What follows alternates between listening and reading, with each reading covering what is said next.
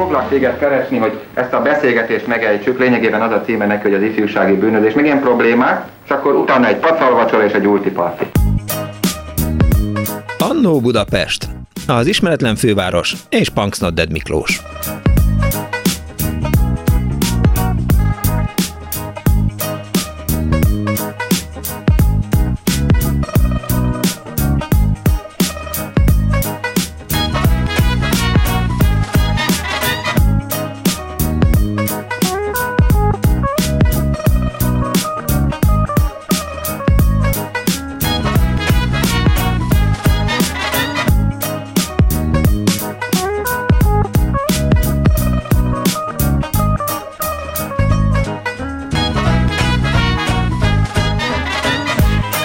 Kívánok, kedves hallgatók! Ez a Klub rádió benne, az Annó Budapest az önök alázatos narrátorával, Panksnudded Miklóssal.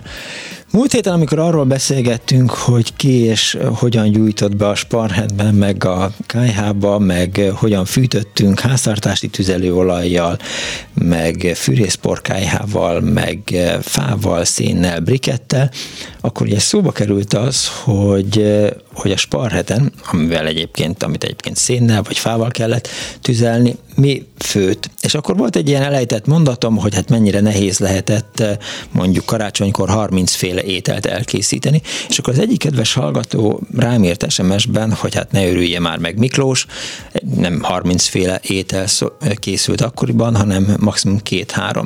És akkor arra gondoltunk, összejött a műsorbizottság Árva Brigitta szerkesztővel, hogy arról szeretnénk ma beszélni önökkel, sok dologról szeretnénk beszélni természetesen, arról beszélgetünk, amiről önök szeretnének, hogy milyen ételeket is ettünk. Így próbáltunk kutakodni, hogy mondjuk az én édesanyám mit főzött hétfőnként, de kíváncsi vagyok arra, hogy önök, akik mondjuk háziasszonyok voltak, vagy adott esetben férfiakként főztek a konyhában, ugye ez mindig ilyen menő dolog volt, és általában férfiak szeretek azzal népszerűsködni, hogy ők mennyire jól főznek, aminek persze általában az volt a vége, hogy kimentek a konyhába, másfél órán keresztül életetlenkedtek, ott hagytak rengeteg mosatlant, és kétszer annyidat készítették el azt az ételt, amit egyébként a házasszonya nagyjából 20 perc alatt összeütött.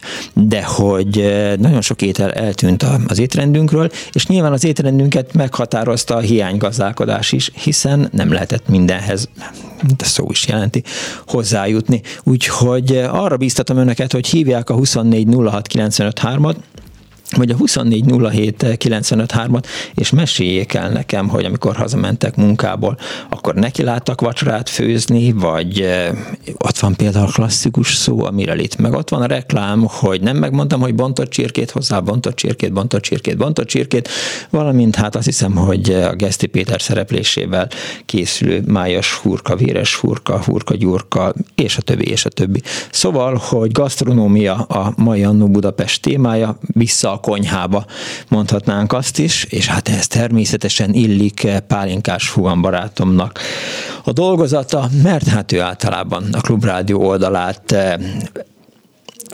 eltömíti néhány gondolattal. Annó Budapest, ezt tettük a szocializmusban, Pálinkás Juan verse. Annó Budapestben annak járunk utána, mit tettünk annak idején a szocializmusban, a 80-as években. Mit főztünk a hét legtöbb napján, mit vacsoráztunk otthon, és mi volt a hétvégi ebéd. Ugye húsleves és rántott hús, de nyilván ennél változatosabb volt az étkezésünk, vagy mégsem. Mindent habartunk, ki és berántottunk. Volt olyan elvetemült, aki otthon is főzött finom főzeléket, gyíkhúst csak elvitelre, vagy otthon is fogyasztottunk? Egyáltalán mennyi időt töltöttünk a konyhában? Honnan szereztük be a hozzávalókat? Önök még gyúrták a tésztát otthon? Megvan még a régi paradicsompasszírozó? Ezt nem írja Pálinkás Juan, de azt hiszem, hogy megvan egyébként a paradicsompasszírozó otthon szentesen. Hogyan szivárgott be kamráinkba és hűtőszekrényeinkbe, majd uralt el az étrendünket a margarin, a vegeta, a parízer vagy a konzerv egy tálétel? Mióta eszünk mindenhez kenyeret? Tudják, hogy a mirelic szó eredete a mezőgazdasági ipar RT-ből, röviden MIR jön, az ő márkájuk volt a MIR Elit, később Mirelit, majd köznevesült a Mirelit szó. És miért voltak a déli gyümölcsök a téli gyümölcsök? Sokat mondják, hogy elhízott nép a magyar, de ez nem új keletű. A zsírban tocsogó, paprikás és bundázott ételek hőskorában is így volt ez már. Az egyfőrehító élelmiszer növekedésével párhuzamban megnőtt a túlsúlyosok száma. A 70-es évek végén az elhízottak számát 7 millió főre becsülték. A táplálkozási szokások konzervatívak maradtak, a lakosság sok zsírt fogyasztott, a húst szinte kizárólag a disznóhús jelentette, hal csak ritkán került az asztalra, és a sütemények tetejét vastagon porcukrozták. És krumplileves volt-e a krumplileves?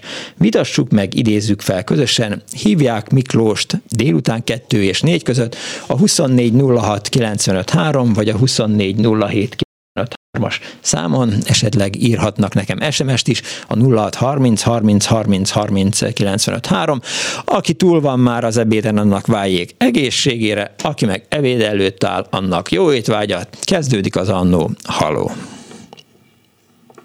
Váljon egészségére. Kész csokom, jó napot kívánok! Jó napot kívánok, Nagy Józsefné vagyok, Újpestről. 78 éves, azért mondom a koromat, mert a csikós parhelt az nem egy, ma már nem mindennapi dolog, és több mint valószínű, hogy nagyon sokan nem emlékeznek rá, legfeljebb az én, vagy a tőlem idősebb korosztály. Ön hallott már erről? Nem. A csikós parheltről? Nem én. Nem. Na most, én Füzesabonyból származom, és én csak 46-ig éltem ott, de a rokonság tovább is ott élt, és mai napig is, ez az édesanyám, édesapám részéről. Viszont 46-tól lakunk mi Budapesten, és Árpádföldön nőttem fel, és az első sparhelt hosszú ideig, családi házban, hosszú ideig az első sparheltünk egy fekete csikós sparhelt volt. Azért hívták így, mert hasonló magasságú, mint a mai zománcozott salgótarjáni sparheltek, de a kályhacső mellett volt egy tartályszerű, körülbelül olyan 3 vagy 5 liter mennyiségű vízes tartály. Abba állandóan melegedett a víz. Annak volt a teteje, vagy nem is úgy, nem, arra pontosan nem emlékszem, hogy az édesanyám, igen, föntről nyitotta, és vette ki a meleg vizet, meg hát vidéken, meg az ottaniak, akik ilyet használtak. És ez volt itt Pesten 46-tól, de ezt nem újonnan vettük, mert ugye arra nem volt pénzünk, hanem valakitől kéz alól vették a szüleim, mikor Pestre költöztek. Egyébként ugyanolyan típusú volt, mint a mai salgótarjáni tűzhelyek. Tehát lehetett benne nagyon finom süteményeket sütni, rengeteget, főzni, ugye, és fával, szénnel lehetett fűteni. Volt rajta 3 luk, 3 karika. Igen. És ennek a teteje olyan volt, hogy a kenyeret tudtuk rajta pirítani például. Akkor nekünk nem volt villany, elektromos pirítónk, de pirítottuk rajta a kenyeret, a tökmagot, meg a nem tudom miket, és aztán volt a tűzhely tisztító por, amit az édesanyám a háztartási boltba vásárolt, és azzal minden hétvégén le kellett takarítani a tetejét, értem. Meg hát majdnem mindenütt. Úgyhogy ez nem tudom, hogy rajtam kívül, vagy az én korosztályom, vagy inkább az idősebbek emlékeznek rá, hogy ilyenek is voltak. Biztos, tehát a sparhelt az múlt héten előkerült, én azt hittem, hogy a csíkos az a minta, de ha jól értem, akkor nem. A neve volt az, hogy csikós. Csikós, mint a csikós, értem. A csikós betyár, vagy hogy mondjam. A csikós Nagy Béla. Ha ő rá tetszett gondolni. Na szóval, csikós parhel, tehát nem csíkos. Értem, jó, én vagyok a hülye, persze. Nem, ezt nem mondtam. Nem. Még véletlenül sem. Ön sem hallott erről, meg az ön korosztálya, meg pláne nem. Szóval csak ezt szerettem volna elmondani. Ezen nem leszünk. 10 évig ezt használtuk, mert kiégett a hátulja. Az a része, ahol égett a széntől, mert nem csak fával tüzeltünk, hanem mikor megjelent a német briket, akkor már azzal is. Aztán tatai gömbölyű tojás szénnel, úgyhogy tüzeltünk mindenfélével, és bizony nagyon finom süteményeket, rengeteget sütött az édesanyám, mert 4-en vagyunk testvérek, úgyhogy 6-an voltunk, de meg a szomszéd gyerekek, mert hogy a vasnéni mindig olyan finom pitéket csinált, meg süteményt, és akkor jöttek a velünk egy korosztályban lévő gyerekek, akik nagyon szerették a anyukám süteményeit. Azt azért mesélj el nekem. Szerettem volna elmondani, de várjon, csikósparhát. Oké, a csikósparhát értem, de azért azt mondja el, hogy milyen ételeket ettek. Hogy milyen ételeket ettünk. Változatosat, mert volt egy kertünk, miután családi házba laktunk, először albérletbe, de az is családi ház, és termeltek a szüleim mindenféle zöldséget. És egy héten egyszer volt hús, mert volt baromfink, meg egy vagy két disznót is sikerült addig felnevelni, amíg az AVA vagy végtől a rendőrség el nem vitte tőlünk, beszolgáltatás címén, de a kertben mindenféle zöldséget termeltek, és nagyon változatosan tudott az édesanyám főzni. De... mindenféle rakott zöldségeket, aztán tésztákat, ilyen-olyan különböző mákos tésztát, mit tudom én, grízes tésztát, amikor megvoltak a napok, hogy mely napokon volt bableves, meg mondjuk hozzá tészta. Igen. És akkor voltak a hétvégén volt a hús, de volt olyan, hogy erősebb levest, és akkor második nap sütött az édesanyám keltésztákat hozzá. Rengeteg főzeléket ettünk, és mint mondottam, zöldségeket. Mi gyerekek még nyersen is ettük a karalábét, a sárgarépát, a fehérrépát, az égvilágon mindent, ami a kertbe termett. Az édesanyja egész nap a konyhában volt? Hát majdnem, mert befőzött is mindent, amit ott megtermeltünk, és hát amit tudtunk vásárolni. Hát például a paradicsomot azt ismerősöktől, a csömöri asszonyoktól vette, mert olyan mennyiséget főzött be a 6 tagú családnak, hogy egész térre elég legyen, és akkor persze mi segítkeztünk. Tudna nekem egy olyan ételt mondani, amit mondjuk 30 éve biztos, hogy nem evett? Hát, most hirtelen nem tudnék. Tudja, én nagyon utáltam. Én igyekeztem azóta is olyanokat is készíteni, ami a gyerekkoromban is volt. Értem. Én csak arra emlékszem, hogy időről időre készítettek a szüleim, vagy hoztak haza, vagy nagyanyám még csináltak csiramálét.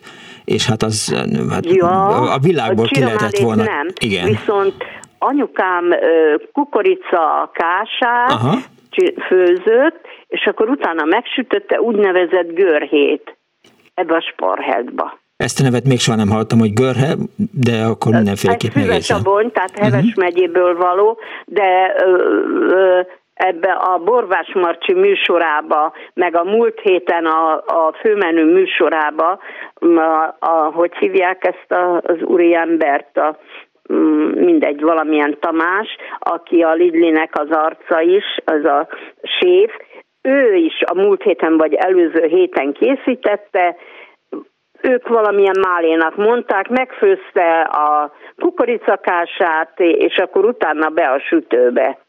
És ezt én csak így görhének ismertem. Volt, aki pogácsát készített belőle, volt, aki meg a tepsibe, és mikor kihűlt, akkor felkockázta, és úgy ettük. Nagyon szerettük. De azt gondolom, sosem fordulhatott elő, hogy étel a szemétben végezze. Olyan nem volt. Még a kenyérhéjat sem. Olyan nem volt. Nem is szoktuk meg. Eszünkbe nem jutott volna, hogy olyat tegyünk. Úgyis neveltek minket. Tehát a maradékot azt megették másnap, vagy megették harmadnap, de hogy... Megettük, igen. Így, ahogy mondja, hogy megettük, úgy, ahogy mondja, megettük. Értem. És nem készített az édesanyám olyan sokat, hogy még harmadnapra is legyen. Most, ahogy mesélte ezt a csikós... Megmondom őszintén, hogy azért tudott olyan nagyon jól főzni, mert az egri érsekségem volt másodszakács, vagy hogy mondják, segítő szakács, nem tudom, mindegy. Lánykorában egészen még férhez nem ment. És ott bizony aztán minden. Ha megaludt a tej, akkor túrót csinált belőle. És akkor volt egy olyan szitaszerű anyag, fölakasztotta, amin átcsurgatta. Az megvan, igen. Mi meg a savót megittuk. Igen, arra emlékszem, hogy egy ilyen gézszerű hálóba rakták ezt az anyagot, igen, ezt a cuccot. Igen, és fölakasztotta. Igen, és aztán abból kifolyt. Igen. És kifolyt, fölakasztotta vagy a konyha asztal fiókjának a gombjára, valahová alátette a fazekat, és az csurgott. Hidegen a savója nagyon finom volt, és mi azt megittuk. Volt olyan, hogy éhen maradtak? Nem. Még a háború után sem volt, mert a szüleim, az édesapám a Szinkotai Hévnél dolgozott, mikor Pestre jöttünk, 46-ban jöttünk Budapestre, édesapám a hadifogság után 45 végén ért haza, és 46-ban mi már Budapesten ismerősök révén, egy ismerős füzesabonyi család révén jutottunk el Árpádföldre albérletbe, és az édesapám a Hévnél talált állást, és soha nem éheztünk. Értem. Soha. Négyen vagyunk testvérek, de mi soha nem éheztünk. Nekünk mindig minden megvolt, és a rokonságunk meg olyan volt, és a mai napig is olyan, hogy például valamelyik nagynéném, mert mi voltunk a legtöbben tulajdonképpen, valamelyik nagynéném, vagy Esztergomból, vagy Füzesabonyból felutazott Pestre, és hozta a babot, a száraz babot, a diót, meg amit tudott, és azzal segítettek minket. Értem. Köszönöm szépen, hogy hívott. Én köszönöm a lehetőséget. Kész csókom, viszont hallásra. 24 06 95 3, 24 07 95 3, illetve 06 30 30 30 30 95 3. 1.30-al biztos többet mondtam, azt mindenféleképp vonják le belőle, az az áfa. Szóval hívjanak, meséljenek, mit tettünk, önök mit tettek. Halló, jó napot kívánok! Jó napot kívánok! Gombkötő Péter vagyok, és még a 40-es évek végéről, 50-es évek elejéről, és aztán egy kicsit a későbbi időkről is szeretnék mesélni. Hallgatom! A 40-es évek végén, 50-es évek elején Budapesten velünk lakott az apai nagymamám, aki egy nagyon hagyománytisztelő asszony volt. Mivel a szüleim dolgoztak mind a ketten, ő főzött otthon, hát amire emlékszem, az például az, hogy minden szerdán bableves volt palacsintával. Aha. De például ugye a bablevesben nem volt kolbász, meg virsli, meg ilyesmi, az csak simán a natur volt. Egyébként akkor a bab annyira olcsó volt, hogy azt mondták, hogy az a szegényebb családok étele. Igen. A húsos napok, úgy ahogy az előző hallgató is mondta, az a hétvége volt, tehát tulajdonképpen a vasárnapi ebéd, akkor még szombaton is dolgozni kellett, délig dolgoztak a szülők, akkor utána elszaladtak a piacra, és megvettek egy, vagy amikor többen voltunk, akkor egy pár élő csirkét. Igen, értem. És azt hozták haza oda a lakásba, és hogy ne mászkáljon össze-vissza, madzaggal kikötötték a konyhában az asztal lábához, persze kapott enni-inni, hát enni nem nagyon, ugye, hogy a gyomor, a cuza kiürüljön, és akkor reggel, amikor korán fölébredtek, akkor az volt a műsor, hogy le kellett vágni az élő csirkét, megpucolni, feldolgozni. Most édesanyámnak ez nem jelentett problémát, mert ő tanyán nőtt föl falun, ahol ez, hogy úgy mondjam, hát nem mindennapos hűvelet volt, mert minden nap ment el egy csirkére, de rutin, azért egy megszokott dolog volt. Uh-huh. Igen. És akkor a vasárnapi reggelink például rendszeresen az volt, most lehet, hogy lesznek, akik elborzadnak, de hogy a levágott csirke vérét hagymával meg lehetett sütni, és szerintem az egy nagyon finom étel. Tudom, hogy hát gondoljanak bele, a véres hurkába is tulajdonképpen ez van. Én disznóvágáson sem szeretem a hagymás vért, annak ellenére egyébként, hogy a véres hurkát megszeretem. Na, tehát mindegy, ez hogy szokták mondani, ízlések és pofonok különbözők. Igen. És akkor elkészült a vasárnapi ebéd, ugye az aprólékból, nyakból, stb. Elkészült a leves, a combokat, szárnyakat, a mellét, azt édesanyám általában kirántotta, még a hátnak egy részét is kirántotta, uh-huh. És hát akkor természetesen mi gyerekek, meg ketten voltunk fiúk, mi kaptuk a combot, meg a szárnyat, a szülők ették a többi részt, édesanyám azt mondta, hogy ő mindig csak a rántott húsból a hátát, meg a falrészt kéri. Igen. Hát azért úgy később én erre rájöttem, hogy ez nem volt egészen igaz, mert a gyerekeknek először mindent. Igen, de ugye a csirkelevesbe belefőzték a csirkének a fejét. Hát a fejére nem emlékszem, hogy a lába benne volt, az biztos. Meg a nyaka. Nálunk belefőzték a fejét, és általában az volt, hogy amikor leültünk enni, tehát nagyszüleim és én az asztalhoz, akkor ugye elő apám vagy nagyapám előhalászta a csirkének a fejét a levesből, és akkor ketté vágták, és akkor én ettem meg a csirkének az eszét, hogy a kis Panksnudded Mikinek legyen esze. Arra mindig emlékszem, hogy egy nagy késsel vágták ketté, és akkor az agya az nekem jutott. Most így utólag behánynék tőle, de akkor azt gondoltam, hogy ez egy menő dolog. Lehet, hogy nálunk is így volt, erre nem emlékszem. Uh-huh. Arra emlékszem még, hogy édesanyám a csirkeszárnyat mindig úgy rántotta ki, hogy ugye összehajtotta ilyen háromszög alakra, hogy a legvékonyabb részét ugye a másik aláhajtotta, és akkor oda a közepébe belerakott a csirkemájból egy darabot. Igen, klasszikus. És akkor így panírozta be, így rántotta ki, és akkor, amikor mi megkaptuk a csirke szárnyat, ugye a két gyerek egy-egy szárnyat, akkor mindjárt ott volt a szány mellett az a jól átsült finom csirkemáj is. Aztán még amire emlékszem, hogy mivel édesapám szegedi származású, karácsonykor nálunk mindig hagyomány volt a halászlé túrós csúszával. Tehát ez nem csak a 40-es évek, hanem most is nyilván ma is. Hanem ez szinte mai napig, hát mi gyerekek visszük tovább ezt a hagyományt, és még az én fiaim is szeretik, és általában igencsak el is várják, hogy karácsonykor halászni legyen. És arra emlékszik, hogy hétköznap esténként mit ettek? Hát amiről emlékem van, az a hétvége. Tudnék, aztán amikor a nagymamám már nem lakott nálunk, és már mi egy kicsit nagyobbak voltunk, akkor az iskolában ettünk a napköziben. Mm-hmm, értem, igen. Illetve a szüleim a munkahelyükön, a munkahelyi étkezésben, és...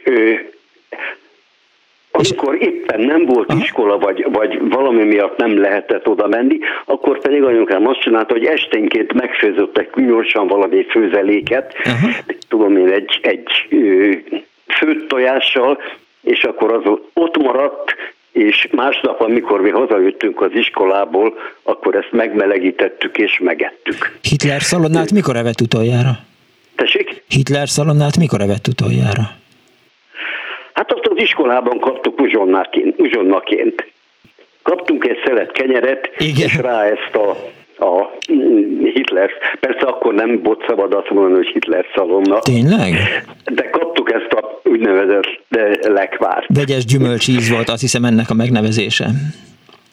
Hát igen, ezt én is hallottam a későbbiekben. Na most még mondanék, hogy a hétvégi program az volt, hogy rendszeresen szombaton este eljártunk moziba. Uh-huh. Lágymányoson laktunk, a közeli mozi, az akkori Szabadság mozi volt a Bartók Béla úton, ugye az később ugye Bartók mozi lett, most nem tudom, hogy létezik-e még egyáltalán. Nem.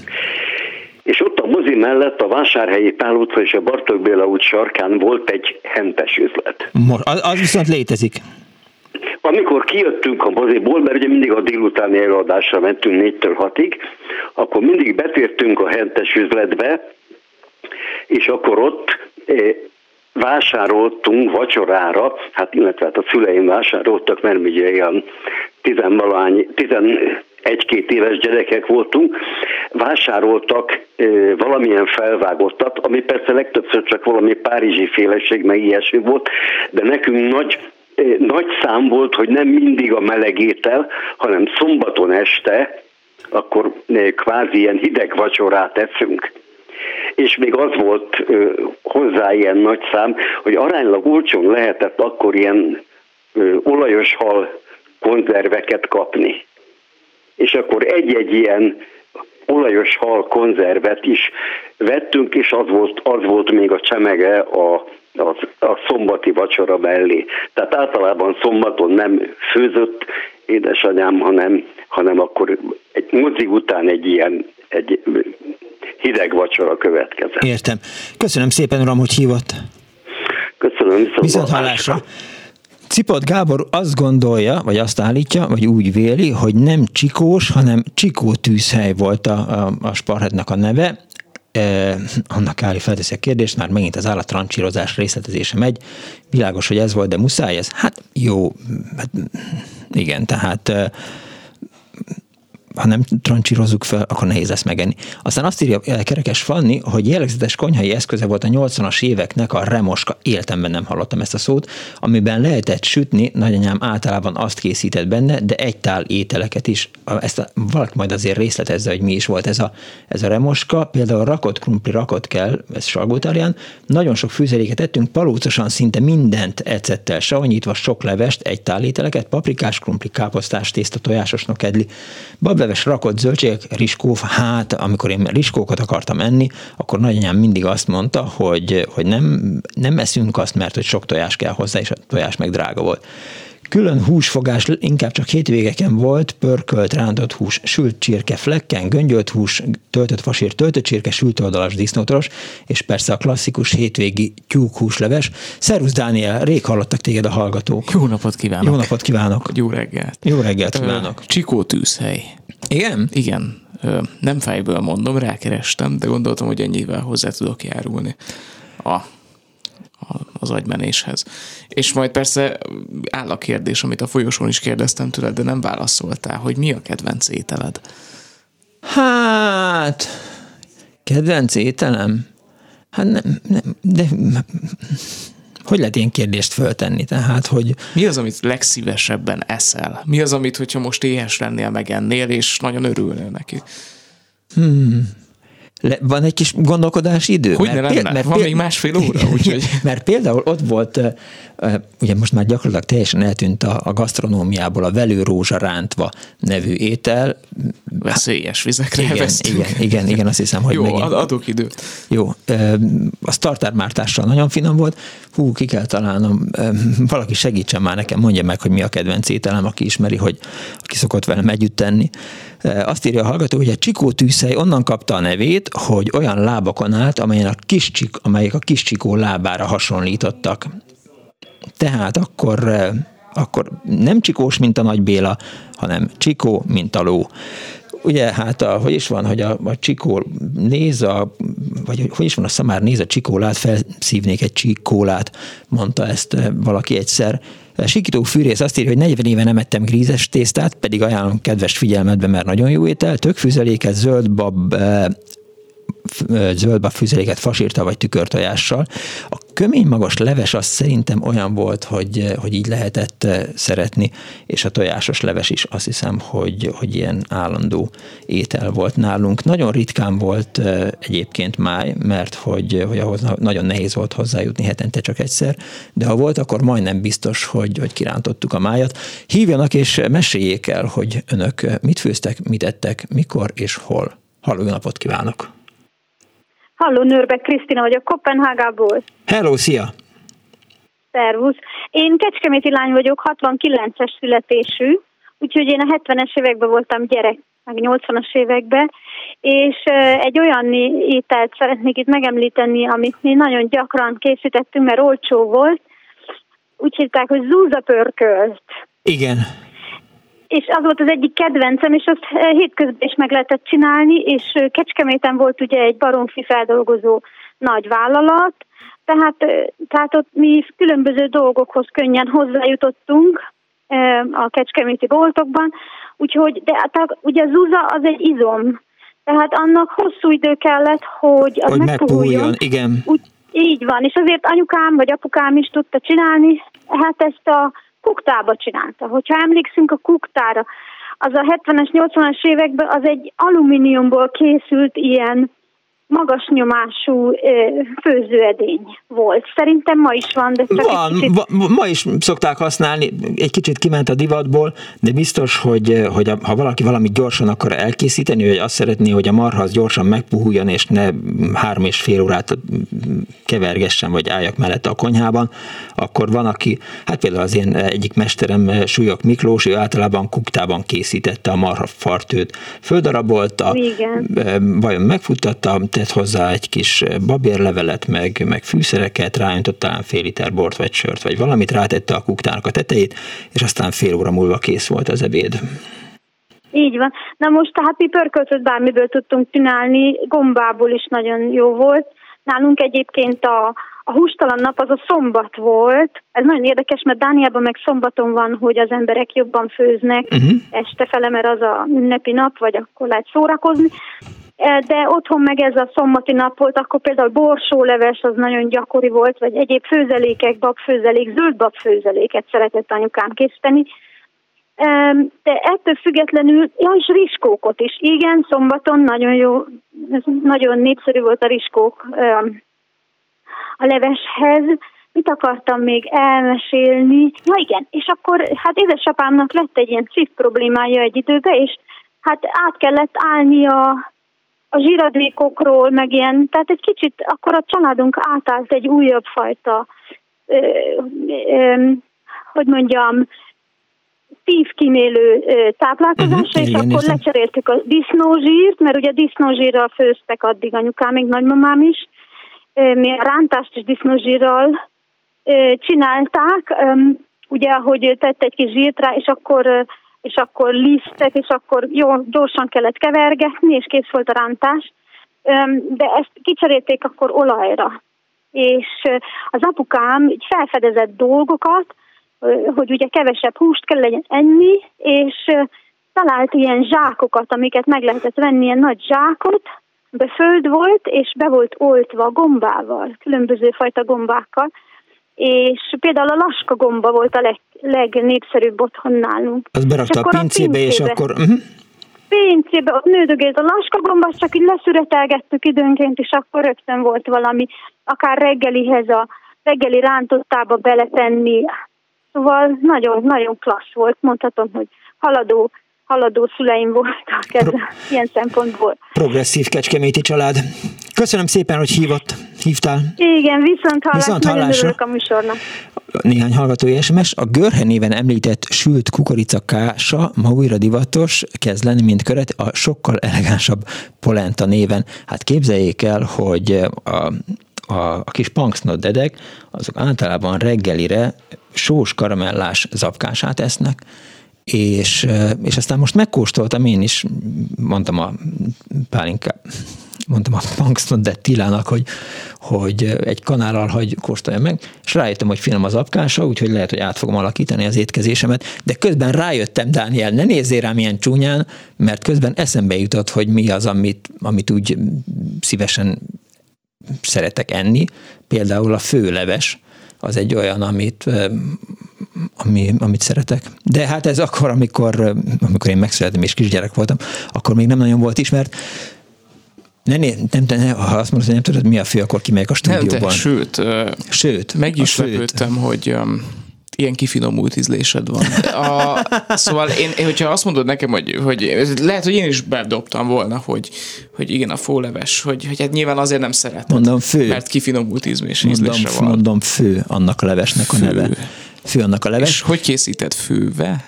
Én rossz szójátéktokért előveszem a légycsapót, gyere vissza légy, és már beszélni akartam hozzád.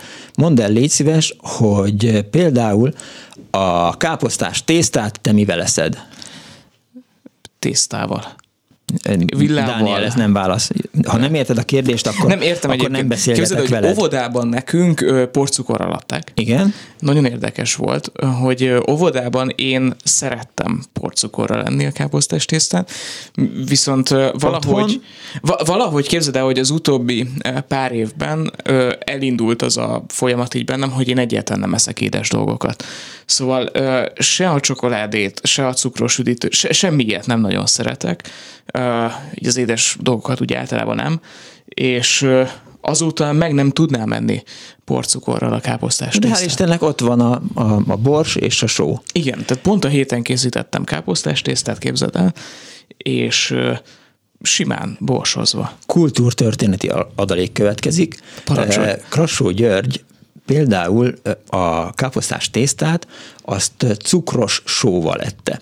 És ezt én onnan tudtam meg, hogy amikor beköltöztem a lakásába, ez most zárójel, de hát a hallgatók számára, hát vagy ha unalmas kapcsolják ki, beköltöztem a lakásába, és egyszer kávét főztem. Megfőztem a kávét, és akkor láttam, hogy ott a cukor. Beleraktam, megkavartam, mondom, ezzel a kávéval van baj van. Lehet, hogy fáradt a kávéfőző, főzök még egyet.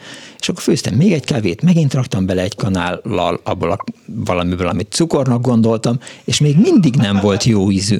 És aztán kiderült, azt hiszem, hogy Filip Tibi barátom mondta, hogy Gyuri a cukrot és a sót összekeverte egy üvegben, és azt szórta a káposztás tésztára, és ezért szívtam én meg. Zárójel. Meséltek valamit? Hogyne.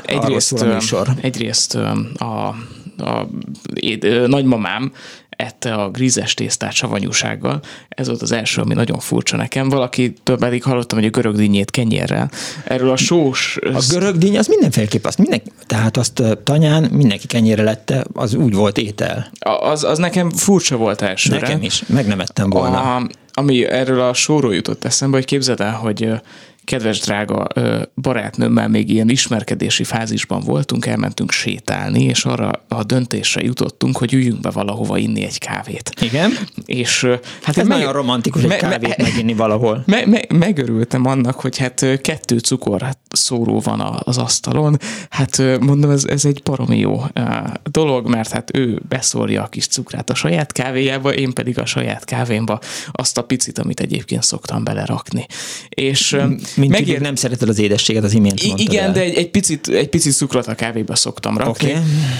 Nem teljesen mezítlábiszom, mint ahogy a mester. És hát az én drága kedvesem így beleszórta a cukrot, ő megízesítette magának, és én is, és haladt a beszélgetés, amikor arra gondoltam, hogy ideje lenne megkóstolni. És... hát én totálisan elsóztam a kávémat. És mondom, ezt egy első alkalommal nem kéne megjátszani, hogy ekkora barom vagyok. Hogy most így tehát ezt meg kell inni, nincs mese, mert hogyha hát én itt most lebukok, akkor véget. Tehát akkor úszott az egész nap, úszott az elmúlt pár hét, tehát hogy ez így nem fog működni, és amikor ezt évekkel később elmeséltem, akkor hát ebből lett nagy nevetés, meg minden, hogy én ott kemény gyerek voltam, és tényleg lenyomtam az egy pohár elsózott kávémat, azóta is kiráz a hideg, ha visszagondolok rá. Azt el is hiszem, akkor vonulj vissza a szálláshelyedre, addig én hallgatói SMS-eket ismertetek. Azt írja a hallgató, hogy a csikó tűzhely abban különbözik a sima sparhettől, hogy kétszintes, a lábával hasonlít az alakja egy csikóra, írta Attila. Sziasztok, 68-as vagyok, nagymamám a nyári szünet szünetekben tésztát gyúrt a káposztás tésztához, miután kifőzte a tésztát, a főzőlét egy kis paprikás fokhagymás rántással besűrítette, egy kis sóval megízesítette, és kész volt a leves. A tésztát borssal készítette, de én megcukroztam, írta Tamás. Kedves Miklós, örülök, hogy megemlítette a rántott velőrózsát. Annó nagyon ízlett nekem, és kellemes emlékek fűznek ahhoz, akivel együtt többször is egy étteremben. Sajnos hosszú évek óta nem láttam az étlapon, hát az valóban eltűnt, ugyanúgy, mint a savanyú betrece, meg a mindenféle ilyen tüdőből készített ételek, amit egyébként hát nyilván a világ számos pontján a legnagyobb nyugalommal eszik. Hát Sikitó fűrészt Dánielnek adna igazat fó ügyben, de maradjunk inkább abban, hogy az fő, és kész. Káposztás tészta cukorral és borssal, írja a hallgató, a brassóit írja a hallgató, brassó édes káposztás salátával. A remoskát rakja helyre egy hallgató a 0630 30 30 95 3-ra küldött SMS-ében. Szlovákiában vettük a 80-as években, kerek alumínium edény, a tetejébe üveges épített fűtőszállal, vasaló zsinórral, az nagyon meleg. A maiak már nem működik. Zárter miatt legjobb a grill csirke, rakott krumpli készítető, ma is használom, írta Marianna Pestről. Egy hallgató van a vonalban. Halló! Halló! Készcsók, jó napot! Halló! Halló! Halló, jó napot kívánok! Készcsók, én vagyok, halló. Ön meg kapcsolja ki a rádióját. Jó hogy... napot, én vagyok a vonalban. Ön, csak kapcsolja ki a rádióját. Nagyon halkan hallom. Halló! Nem tudom, nem. Halló. Utoljára kérem, hogy kapcsolja ki a rádióját. Halló. Hallgatót kell váltanunk, mert így nem fogunk tudni beszélgetni. Halló. Most hall? Halló, jó napot kívánok. Jó, halló, jó napot kívánok. Én Piroska vagyok. Készcsók Piroska, éppen önnel szerettem volna beszélgetni. Halló. Telefon, aki felvette, hogy sajnos a nevére nem emlékszem. Oké, okay. Készcsók Piroska. Azt mondta, hogy egy hölgy van előttem, és utána következem én. Ez így volt. Egy hölgy volt ön előtt, és most ön következik, Piroska. Igen, akkor köszönöm szépen. Én a következőt szeretném elmondani. Először is a Csikó tűzhelyről. Na. Azt nem csak azért hívták Csikó tűzhelynek, mert hogy a lábai olyanok voltak, attól még nem lett volna Csikó formája, hanem volt egy ilyen, mint egy csikónak a feje, tehát olyan hosszú nyaka, ugye? Igen. És egy ilyen kiemelt rész, ami tulajdonképpen egy ajtóval volt ellátva, és az idős emberek abba tették be a téglákat, a cserepeket melegíteni, uh-huh.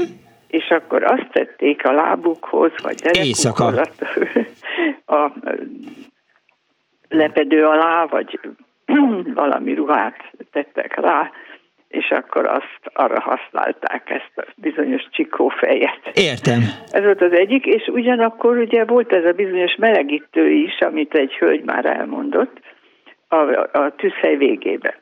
Akkor a tűzhelynél, ugye az 3 karikát, a középső ilyen kis 10 centi átmérőjű lehetett talán, és akkor abban volt egy speciális, egy ilyen kanálszerű, vagy ilyen kis botszerű, ami ki volt fordítva egy kicsit a vége. Igen. És akkor ugye alá lehetett, mert volt egy ilyen füle. És miután meleg volt, ugye, hát azt nem lehetett kézzel megfogni, és akkor azzal lehetett. Ugyanezzel lehetett kinyitni ennek a vízmelegítőnek a tetejét is. Mert volt ott egy lyuk, amiben bele lehet akasztani, és akkor azzal tudtuk kinyitni a tetejét, amiben meleg víz volt, 5 literes volt. És amikor hirtelen főzéshez kellett valamihez víz, adott esetben meleg víz, akkor azt megnyitották, és akkor nem kellett innen-onnan belőhalászni kantából, meg vödörből. De azt nem lehetett már úgy kifolyatni, aha, hanem meríteni kellett, igen, belőle. Tehát nem volt kifolyója. Értem. Hanem volt egy fedlap rajta, és volt rajta egy ilyen, amiben ezt bele lehetett akasztani, ilyen kis lyukacska, vagy nem tudom, minek nevezzem. Nem volt átlyukasztva, csak egy ilyen kis vájat volt, vagy mindegy, minek nevezzük. Értem. Akkor ilyenek az ételek. Lehetett kiemelni, aha, és akkor a tetejét, és akkor úgy meríteni belőle. Volt egy ilyen kancsó direkt erre, és akkor azzal lehetett meríteni. Értem. Mik voltak az ételek? No most az ételek. Például még a tükszejnél maradva úgynevezett gyorsforraló. Nem tudom, ezt hallotta-e. Ez egy edény volt. Nem. És ez úgy nézett ki, minthogyha egy gulát, a csúcsát levágnánk alul. Igen. Tehát így lefele vékonyodott el, és akkor azt bele lehetett engedni a mind a három karikát, mert a másik kettő már karika volt, az első részén a tűzhelynek, mert ugye a tűzhely, legalábbis a miénk, Zala megyébe, én egy 83 éves nagymama vagyok, úgyhogy bőven éltem abba a korba, amikor még a nagyszüleim, meg édesanyámik ugye főzőskésztek, és használták ezt a tűzhelyet, és bele lehetett, tehát a két karika volt a kis első fül után még.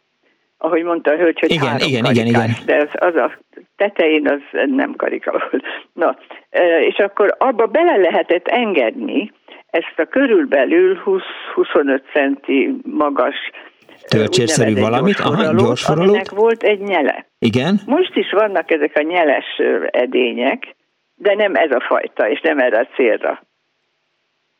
Tehát ugyanígy lehet elképzelni, ez egy zománcozott edény volt, ugyanúgy, mint a fazéklábos, csak ez direkt erre, és akkor ebbe főztünk gyorsan kolbászt, amikor ugye disznőlés után a füstölt kolbász még olyan puha volt, és akkor azt megfőztük. Hát az valami csodálatos volt. Na most ezt lehetett enni, akár reggelire, ha valaki villás reggelit szeretett volna, vagy vacsorára sült krumplival. Hát a sült krumpli volt, legalábbis nekünk Zalába, hát az a Mennyország. Vagy libazsírral, kacsazsírral, vagy vajjal. Most a túróra visszatérve. De várjon, még a krumpli. Hogy megaludt a tej és túró. A krumpli, igen, de hát annak volt egy csodálatos tejszíne. Hogyha nem engedtük teljesen megaludni, akkor mint tejszint le lehetett szedni. Aztán, ha végképp megaludt, akkor egy vastag tejföl. Ugye az az igazi. Hát én például mai napig is bennem a mozdulat, mert olyan gyerek voltam, hogy engem minden érdekelt. És mindenre emlékszem, ami gyerekkoromba körülvett, és mai napig tudnék fejni egy tehenet. Kézzel. Hát ez fontos tudás egyébként. Igen. De a krumplira térjünk vissza. Hogy igen, a sült krumplira. Azt héjába sütöttük meg. Igen, bent a sütőben. Sütőbe. Igen.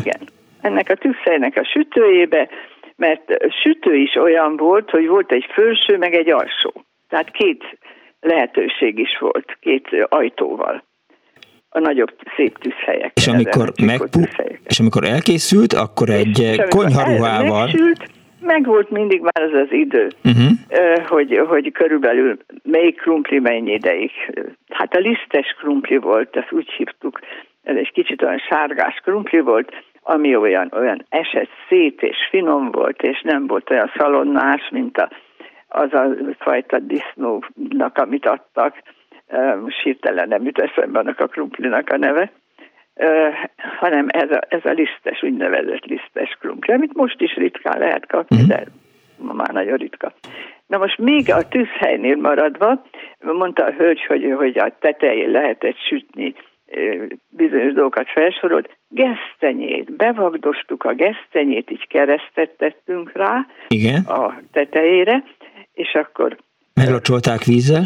Igen, és akkor, de az a tetején, a tűzhelynek a tetején. Igen. Sült meg, hát és pattogott ki, és hát az valami olyan nagyon finom volt, hogy az csoda. Ja, és a tejföl.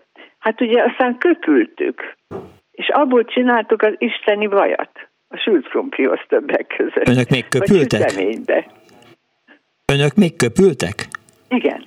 Igen. Ma is él bennem, és hogy az milyen finom volt. És akkor annak volt az írója. Úgy hívtuk, hogy író. Igen. Azt tudom. Ami nagyon, nagyon szerettük meginni.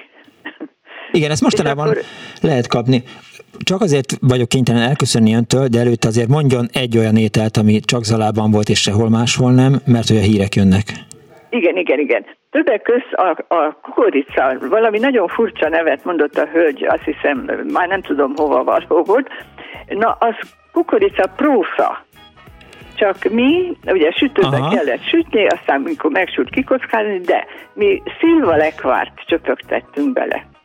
Őrület. Annyira finom sütemény lett. Kukorica prósza. Mert mi szoktunk készíteni, de Somogyból származik a feleségem, igen? És mi prószát szoktunk készíteni, nem kukoricából, és persze mi is szoktunk rá önteni ezt, azt, de akkor legalább most már a kukorica prószát is ismerem. Köszönöm szépen, hogy hívott, további szép napot kívánok. Nagyon szívesen tettem, és még jó ételeket felsoroztam volna, többek között a dödölle, ami nagyon speciális zalai étel volt. Ettem belőle, viszont hallásra. Viszont hallásra. 24 06 95 3, 24 07 95 3. Jó étvágyat, egészségükre, annó gasztronómia egészen 4 óráig. A szerkesztő Árva Brigitta, Dániel ott van a gomboknál, és természetesen folytatjuk a műsort hamarosan.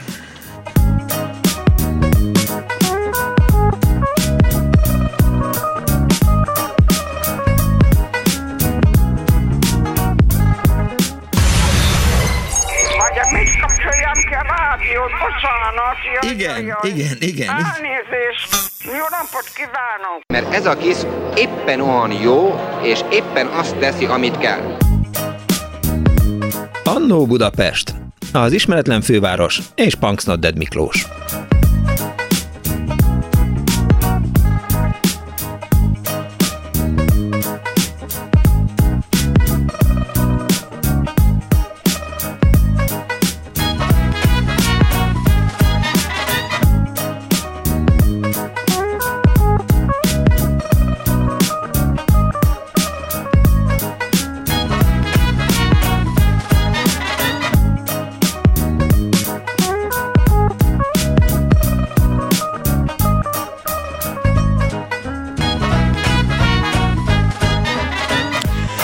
Kívánok a most ébredő kedves hallgatóknak! Ez a Klub rádió, benne az Annó Budapest az önakalázatos narrátorával, Panksnudded Miklóssal.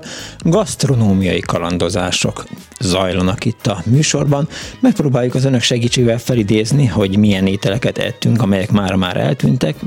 Eltűntek vagy nem tűntek, minden esetre meghatározták az étkezésünket. A kérdés az az volt, hogy a vasárnapi ebéd az egyértelmű, de hogy önök mit ettek például hétköznaponként, esténként, azt hogyan készítették el, azt írja egyébként Petkes Noémi a Facebookra, hogy nagyanyám anyai ágon maga készítette a csigatésztát, az aranygaluska illata még mindig cikladozza az orrom, az akkoriban furának tartott isteni lebbencsleves emléke. Na, akkor itt most jön egy zárójel, mert hogy én magam is készítettem csigatésztát, annak van egy ilyen speciális eszköze, ezt csak Dani kedvéért mondom, az összes többi hallgató azt tudja, egy, 15x10-es falap, ami be van írdalva, tehát rovátkolva van, és van hozzá 2 pálcika, meg az egész úgy néz ki egyébként, mint egy ilyen csizmahúzó valami, csak sokkal kisebb, tehát hogy van 2 lába, és az ember fogja a kis kockára vágott tésztát, azt ráteszi erre a kis falapra, bordázott falapra, és azzal a kis pálcikával, azzal így feltekeri, és így lesz ebből csigatészta. Nincs annál finomabb, ha nem lenne más választásom, és bezárna a rádió, akkor biztos neki látnék csigatésztát készíteni, és aztán természetesen tönkre mennék, és ülhetnék kinn az utcán. Na, de vissza a Facebookos hozzászóláshoz. Édesanyám fél délelőttös odaadó forgása a konyhában házfölgyőr révén, aki a házunk előtt mentek el, bekiabálták: Ó, Zsuzsikám, mit főzöl, süzölma? Olyan isteni illatok áradnak, OMG. Azok a rakott ételek: karfiol, káposzta, tepertős pogácsa, a hónapvégi paprikás krumpli, lepcsánka vagy bundás kenyér, fokhagymás pirítós kenyér citromos teával, a hunyadi és lehet piaci bevásárlások, a suliban a menzánasztár, piskóta, csoki öntettel. Szép vasárnapot kívánok mindenkinek, üdv mindenkinek Lyonból. A lyoni máj is finom egyébként, ha már itt tartunk. Nálunk nudli és szilvás gombóc volt, természetesen saját készítésű, írta a hallgató. Telefonszámunk 24 06 95 3, illetve 24 07 95 3. Halló, jó napot kívánok! Halló, jó napot kívánok! Hallgatom. Mária vagyok. Üdvözlöm. Én nekem olyan emlékeim vannak, hogy én 47-ben születtem, és ilyen iker gyerek voltam, és az édesanyámnak nem volt teje. És azt csináltam mindig, hogy a Sárkány utcában volt egy ember, akinek volt tehene, apám elment tehén tejet venni, és az anyu megcsinált poliszkát, és azt ilyen jó hígra megcsinálta, és akkor belerakta a cumis üvegbe, úgyhogy gyakorlatilag azon nőttünk föl. Akkoriban még nem voltak ezek a csecsemőtápszerek, ez az ovomaltin, meg mindenféle ilyen hülyeség? Hát azért nem, szerintem nem, csak azért a házlakói mondták, hogy hát mi olyan örömmel ettük meg, azért mert ilyen nagy lukat vágott anya a cumis üvegnek a gumiára, és azt mondja, hogy nagyon úgy ettük, mint hogyha sose ettünk volna. Aha. És érdekes módon, hogy aztán gyerekkoromban továbbra is nagyon szerettem, mert például a meleg puliszkára hideg tejet ráöntött az anyu, vagy baracklegvárral imádtuk. Úgyhogy aztán a húst, hát azt mondjuk nagyon keveset ettünk, mert apám gyomorbeteg volt, és valahol a keleti környékén be kellett menni, mert jegyre adtak akkor az 50-es években húst. Igen. Az ilyen gyomorbetegeknek, de hát az mind a papájé volt, mert ugye hát ő volt a beteg. És a húst hát hogy készítették el? A tésztát. Meg se tészta, meg olyankor volt, mikor azért nagy mosás volt, és akkor az anyu a tészta levébe keményítette a ruhát. Hát erről sosem hallottam, ez egy fontos tudás. Hát egy ilyen nagy fürdőkádba beleengedett hidegvizet, és akkor ráöntötte ezt a kifőtt tésztának a levét, amit természetesen ő gyúrt, és akkor abba kikeményítette a ruhát, jól kiöblített, és utána még kékítőt rakott bele, úgyhogy a damasztálynemük meg minden gyönyörűek voltak tőle, és olyan nagyon kemény volt. Biztos nagyon nehéz lehetett vasalni, de hát ez nálunk így működött, úgyhogy... Az édesapjának, aki hát ha jól értem, akkor diétára szorult, hogy készítették el a húst, és milyen húst evett? Hát én úgy emlékszem rá, hogy akkor ilyen jegyre borjúhúst lehetett kapni. Azt, hogy készítették, azt nem tudom, mert azt arra már nem emlékszem, de hát avval nagyon kellett vigyázni az apuval, úgyhogy nagyon diétásan kellett főzni. Tehát nálunk ilyen, hogy töltött káposzta, meg ilyen nem nagyon volt. Egyetlen egy, amit evett, az a leves. Na most a anyákámék azok erdélyi származások voltak, és akkor anyám még imádták a sóskalevest, meg a salátalevest. Jaj. És akkor a sóskalevesben mindig beleöltött az anyu tojást, és akkor ilyen kemény tojásszerűség maradt. De ilyen savanyú volt ez a leves.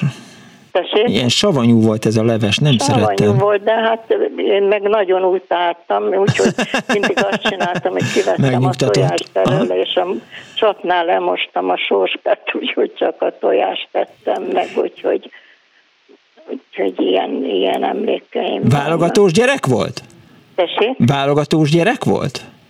Nem volt, jobban nem voltam válogatós, mert nem lehetett válogatósnak lenni, mert ugye minek utána volt egy ikertestvérem, a keresztapám meg asztalos volt, és akkor csinált egy ilyen kis szembepadot, mint a vendéglőkben, ugye ilyen fapad, meg minden, és akkor mikor én, hogy több főzelék volt, meg sóska, meg minden, akkor úgy volt, hogy ott voltak a tányérok, és középen volt a fakanál, és aki nem ette, az a fakanállal figyelmeztették, hogy azt meg kell enni. Úgyhogy... A tojásos levest hogy készítették? Belekeverve, vagy egybe beleengedve? A tojásba, azt a sóskába beleengedve, de hát én például a tojásleveszt imádom a mai napig is. Hogy nagyon finom, persze. De tudja, hogy ebben is van kétféle iskola, tehát nyilván ugye köménymag, meg leves alap, és van, aki belekeveri a tojást, és van, aki egybe engedi bele. Én belekeverem a tojást, hogyha én magamnak csinálom, akkor én azt belekeverem. Értem. És akkor rakok bele babérlevelet, majorannát és kis rántást. Úgyhogy... Milyen jó, és egy jó tojásos levest enni is kéne. Jó, én is nagyon szeretem, úgyhogy... Értem. Nekem... Aztán még ilyen nagyon karácsonyi emlékek, azt nem tudom, mert nagyon szegények voltunk, úgyhogy nem tudom, hogy anyukám hogy oldotta meg mindig, de például karácsonyra mindig vett libát. És akkor azt olyan nagyon ügyesen beosztotta, hogy leves is volt belőle. Töltött libanyak? Töltött libanyak, akkor ugye abban ilyen tojásos, zsemlés, petrezselymes töltelék volt, ha jól emlékszem a libanyakban. Meg egy kis májat is rakott bele, én úgy emlékszem. Legjobb. Úgyhogy na, a velőre, meg visszatérve, hogy maga mennyire szerette, régebben lehetett kapni vendéglőben, most már égenföldön sehol nincs, meg mondjuk, de volt, úgy hívták, hogy marsalmáj. Várjon, melyik, mert ugye a marsalmáj volt az, amin tükörtojás volt? Nem, velő volt a tetején. Velő volt a tetején? Aha. Velő volt a tetején. Akkor most megbuktam már megint. Igen. Nem akarom reklámozni, de hát fiatalasszony koromban volt egy vendéglő a Dunaparton, ahol lehetett kapni, és viszonylag nagyon elfogadható áron volt, és valami eszméletlen finom volt. Mert a velővel töltött gomba az is egy nagyon finom étel volt, azt is nagyon szerettem. És mennyire jók voltak ezek az étlapok, csak így a Petőfi szálló étlapja jut eszembe, tehát, hogy ugye volt erőleves tojással, pontosan emlékszem a pillanatra, amikor életemben ettem ilyet, és aztán voltak valóban a belsőségek, a velőrózsa, meg az összes többi. Igen. De otthon senki nem csinált szerintem velőrózsát, mert hát az nyilván ilyen tökölős étel volt. Hát én egyszer próbáltam csinálni, de megmondom őszintén, hogy nem nagyon sikerült, aztán ilyen pörköltösnek csináltam, mert valamit mondtak, hogy ilyen meleg vízbe kellett áztatni, és akkor leszedni a hártyáját, meg minden, és akkor nekem szétment az egész, úgyhogy aztán azt feladtam, úgyhogy nem. Utolsó kérdésem, mit ebédelt ma? Ma töltött káposztát ebédeltem. Kedves egészségére. Köszönöm szépen, hogy hívott. Köszönöm. Kész sokan, viszont hallásra. Néhány hallgatói SMS 2406953, 2407953, annó gasztronómia. A tojást egészben a savanyú tojáslevesbe fűzzük bele, írja a hallgató. Ez ecetes babérleves fokhagymás. Görög dinnyét édesnemes piros paprikával. Mi van? A sárga dinnyét, almát, őszi barackot fahéjjal érdemes enni, mindkettő csökkenti a gyümölcs cukor negatív hatását, ráadásul finom, írja Péter. Velőrózsa rántva és szalontüdő, írja a hallgató, zsemlegombóccal a pozsonyi kis vendéglőben állandóan van az étlapon. Egy másik hallgató azt írja, vasárnap a húsleves volt, akkor a főtt húshoz finom megy, vagy fokhagyma szósz volt. Ha rántott húst készített, akkor egy könnyebb zöldséges leves volt előtte, sütés volt utána, vagy puding. Szia Miklós, nagyon finom volt igen, most már rájöv, tehát azt hiszem, hogy arra azt írta a hallgató, a leerben sült krumpli, piros paprikás, hát nyilván zsírral, biztos, hogy nem olajban kevertük el azt a piros paprikát, amivel ettük ezt, és még azt is írják, csak ilyenkor tudják, hogy frissül. Kedves Klubrádió, minden tésztát nagyanyám gyúrt otthon, vasárnap meggyúrta és kinyújtotta a tésztát az ebédhez, egy hosszúra vágott tésztacsíkot a sparhely tetejére tett, megsütötte, a nevére nem emlékszem, és ezt mi gyerekek frissen, melegen elropogtattuk még az ebéd előtt, szeretem ezt a műsort, és például nem kerültek szóba azok a napok, amikor gombóc volt ebédre. Ugye vagy szilvelekváros gombóc, vagy szilvás gombóc, és hát ahhoz mindig volt, hogy is hívták ezt az apró dolgot, amiben nincsen semmi, csak ugyanabból a tésztából készül. Mondd már meg, Léces Dániel, angyalbögyörőnek hívják, de egyébként jó. Mindjárt valamelyik hallgató megmondja, miért nem jut eszembe? Nem. Mondjátok már meg. Máj velővel, böllérmáj kapuvári, írja a hallgató, sárgadínye pármai sonkaszelettel, nudli, jól van, na, eszembe jutott, bárki írta, most már eszembe jutott, hogy a nudli, azt szerettem igazából. És azt írja még a hallgató, hogy rengeteg SMS érkezik, mindjárt visszatérek rá, sárgadínye pármai sonkaszelettel, persze, 1980-as évek, hogyne, pármai sonkaszelettel, ahogy azt a Móricka elképzeli. És azt is írja még a hallgató, amikor főiskolás koromban ritkán hazajöttem Pécsről, mamikám mindig megkérdezte, mit kérek ebédre, borsólevest és lecsót kértem, erre mamikám, nem ennél valami rendes ételt inkább? Sok puszi, írta meg. Halló, jó napot kívánok! Szervusz Miklós, Sanyi bácsi vagyok. Szevasz Sanyi bácsi, nagyon üdvözöllek! No hát elsősorban nagyon meg vagyok lepődve, mert kellemes meglepetésért. Tudom, hogy a Dani a 20-as éveinek az elején jár, és az, hogy egy fiatal ember az elmúlt héten káposztás tésztát csinált magának, igazi férfi. Számomra ez a fölindulás. Én 50 éve vagyok idősebb, nekem a kedvenc ételem a káposztás tészta. Én is nagyon szeretem. Azt hiszem, hogy már csak én eszek, vagy ilyen, a mikorosztályunk eszik ilyen dolgokat. Na jó, akkor most egyeztessünk receptet, várjál, Dániel, gyere vissza. Dániel, hogy készült a káposztás tészta? Mert ha az volt, hogy rendeltél és kihozták, az nem ér. Nem, egyáltalán nem rendeltem. Én nagyon, hogy mondjam, ilyen furcsán állok neki mindig, amikor főzök, mert a saját képességeimről nem vagyok meggyőződve, hogyha bármiféle konyhai tevékenységről van szó. Na az internetről vadászok recepteket. Azért ezt megmondom. Na de hogy készül? Bocsánat. Figyelek. Jó, csak mondom, hogy ez azért jó kaja, mert iszonyú finom, nem kell hozzá rettenetes nagy konyha művészet, hát de mondjuk sóbors feltétlenül, meg kömény mag. A kömény magot azt én egyébként hiányoltam is belőle, mármint, hogy olyan értelem, hogy én azt így szeretem kihagyni, mert nem nagyon szeretem az ízét. Úgyhogy én még puritánabbra vettem az egész figurát. Hát, Dani, gratulálok. Szóval most már remélem a grízes tésztát is szereted. Nem szeretem. Nagyon nem szeretem a grízes tésztát, és semmi, ami az ilyesmi, vagy picit is édes. Azt lehet sóssal is enni. A grízes tésztát? Hogyne. Sós az alap, és aki akar, édesíti lekvárral. Na minden a tanul az ember. Jó, ki fogom próbálni. Próbáld ki. Mindenképpen. Jó, és miért káposztás tészta helyett? Értem. Jó, hát visszatérve a káposztás tésztára, a grízes tésztára, csak ezek ilyen nosztalgia kajáknak gondoltam, de azért tudom, hogy valaki szereti.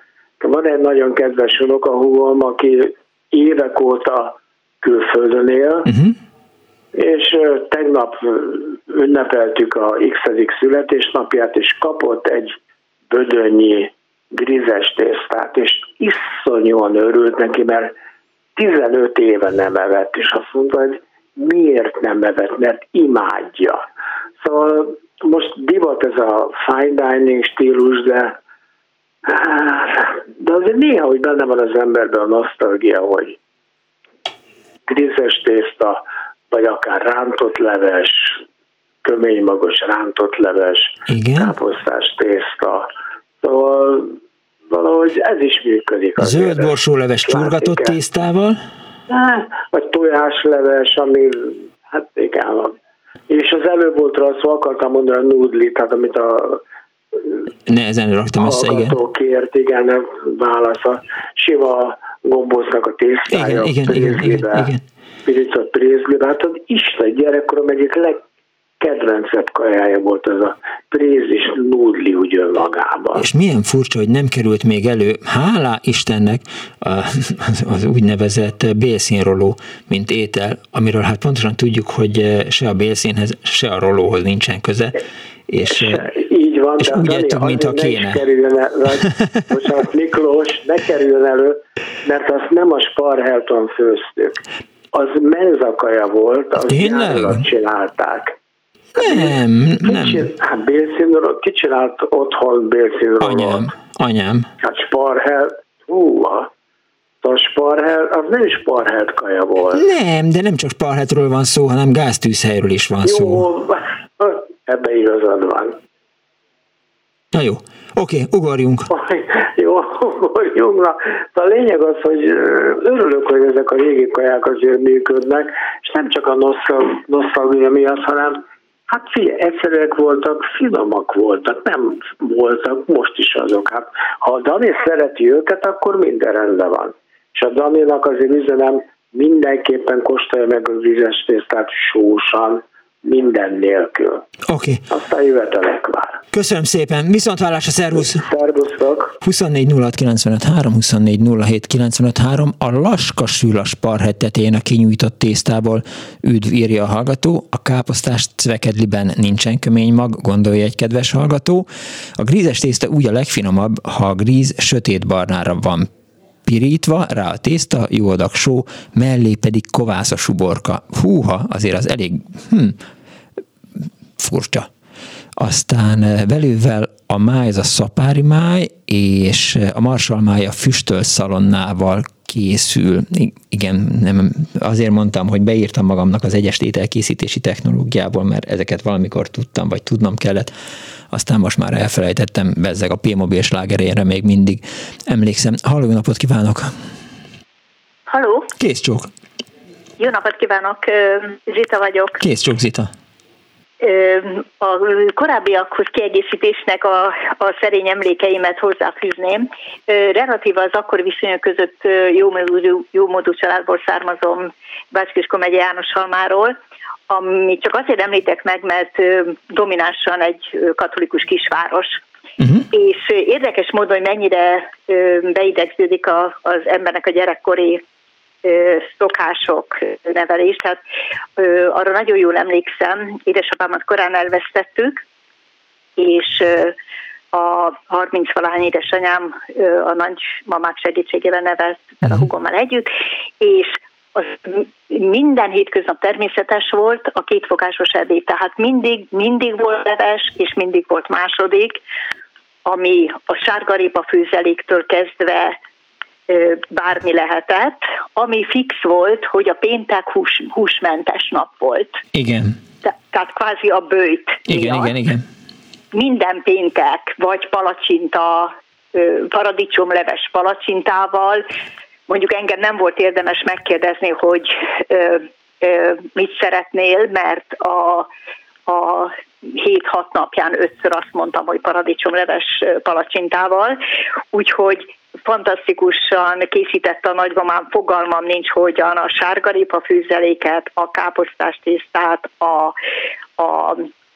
a krumplis tésztát, amit sajnos sosem szerettem meg, mikor próbáltak megtanítani főzni, és egy hétig rántott leves gyakoroltunk, innentől kezdve egy életre elment a kedvem.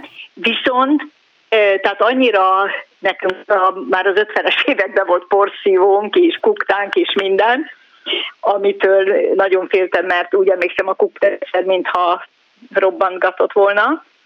Hát lehetett tőle félni, hogy igen, tehát hogy volt a tetején az a túlnyomó szelep, de az lerepült, meg volt azzal baj, persze. Szörnyű volt. Az ünnepek, a karácsony, húsvét, szilveszter és ezek a nagyobb ünnepek, ami rettentő kedves emlék, csak mondok egy példát, húsvétkor, nagyszombaton volt valami, nekiek nem felvonás, körmenet. Igen. És mivel mi a városközpontban laktunk, ugye evidens, bent vonult a körmenet, akkor így otthon gyertyákat gyújtottunk, de vacsora, a nagyszombati vagy vasárnapi vacsora menü előtt édesanyám még mentek a tejcsarnokba, és hozták a literes valamiben a tejszint, amit hát nem volt egyszerű kézzel felverni, de olyan fantasztikus katörs tortákat és sütemény, édesség, különlegességeket csináltak, amit én a mai technika mellett bevallom, meg se próbálok. Amire nem emlékszem, valakitől kérdezte a reggelit, vagy nem emlékszem. Reggelire azt tudom, hogy mindig valami meleg tejet kaptam, de arra nem emlékszem a reggelikre és a vacsorákra, viszont mivel a 60-valahányban korrigálva lettem, ott biztosan emlékszem, hogy minden reggeli te a zsíros kenyér. Ez volt a éveken át. Igaz, hogy az egész kollégiumi díj körülbelül 200-300 forintba került havon. Azon gondolkodom, hogy hogy mivel lehetett variálni még esetleg a reggeliket, mert az uzsonnát ugye már szóba került a vegyes gyümölcsíz, zárójel Hitler szalonna, volt még a tepertőkrém, ami szintén egy ilyen betyár étel volt tojásos krémes kenyér, talán azt is meg lehetett enni, de biztos voltak olyan ételek, amit hát leginkább az Erdély Csabának adtam oda, mert hát ő nagy étkű volt, és teljesen mindegy volt, hogy mit evett. Én meg biztos nem ettem belőle, és aztán hazamentem. Még nem került szóba egyébként a tejbegrízés, a tejberizs, ami... Igen, valóban tejbegríz, tejberizs, nagyon-nagyon szerettem dzsemmel, a szüleim zöldséggyümölcs, minden, amit a kertben meg lehetett, vagy édesanyám, illetve nagymamám termelni, az evidens, hogy minden megvolt, sőt volt egy néni, aki rendszeresen segített nekünk a háztartásban, akivel együtt csinálták, gyúrták a tésztát, a tarhonyát. Annyira sajnáltam azt a nénit, mert olyan göcsörtösek voltak már az ujjai, de killó számra csinálták a tarhonyát, meg is utáltam egy életre, annyi tarhonyát tettünk, de valóban a tejbegríz, a tejberizs, tehát azért ahhoz képest, amilyen lehetőségeik voltak a szüleinknek, nagyszüleinknek, így visszagondolva, én mélyen meghajtom a fejem, hogy ennek ellenére mennyire tudtak változatos heti étrendet összeállítani évtizedeken át. De abban megállapodhatunk, hogy a tejbegríz, vagy a tejberizs, az hidegen jó, amikor már a kakaó vagy a cimet, zárójel fahéj, igen. Fahéjas cukor megolvadt rajta, és akkor egy kicsit ilyen folyósá vált, és a tányér széléről kiskanálral azt így le lehetett eszegetni. Mennyire hülyeség, mert ugye most már... körbe-körbe. Persze, igen, ugye most már a nagy áruházak árusítanak ilyen tejbegrízt. Ma is úgy eszem, ha nagy ritkán csinálok. Igen, nálunk valamiért nem szeretik a kis panksnuddedek, pedig egy jó tejbegríz az. Ahhoz képest, hogy zapkását esznek, ehetnének tejbegrízt is. Hát még egyet megemlítek, valaki a keményítésre utalt. Igen. Ez csak rendszerben elmondom. Az édesanyánk minden, tehát ugye voltak a munkási napok, a szombat az mindig a takarítás, a heti nagy takarítás napja volt, és szombaton mindig kolbászos paprikás krumpli volt.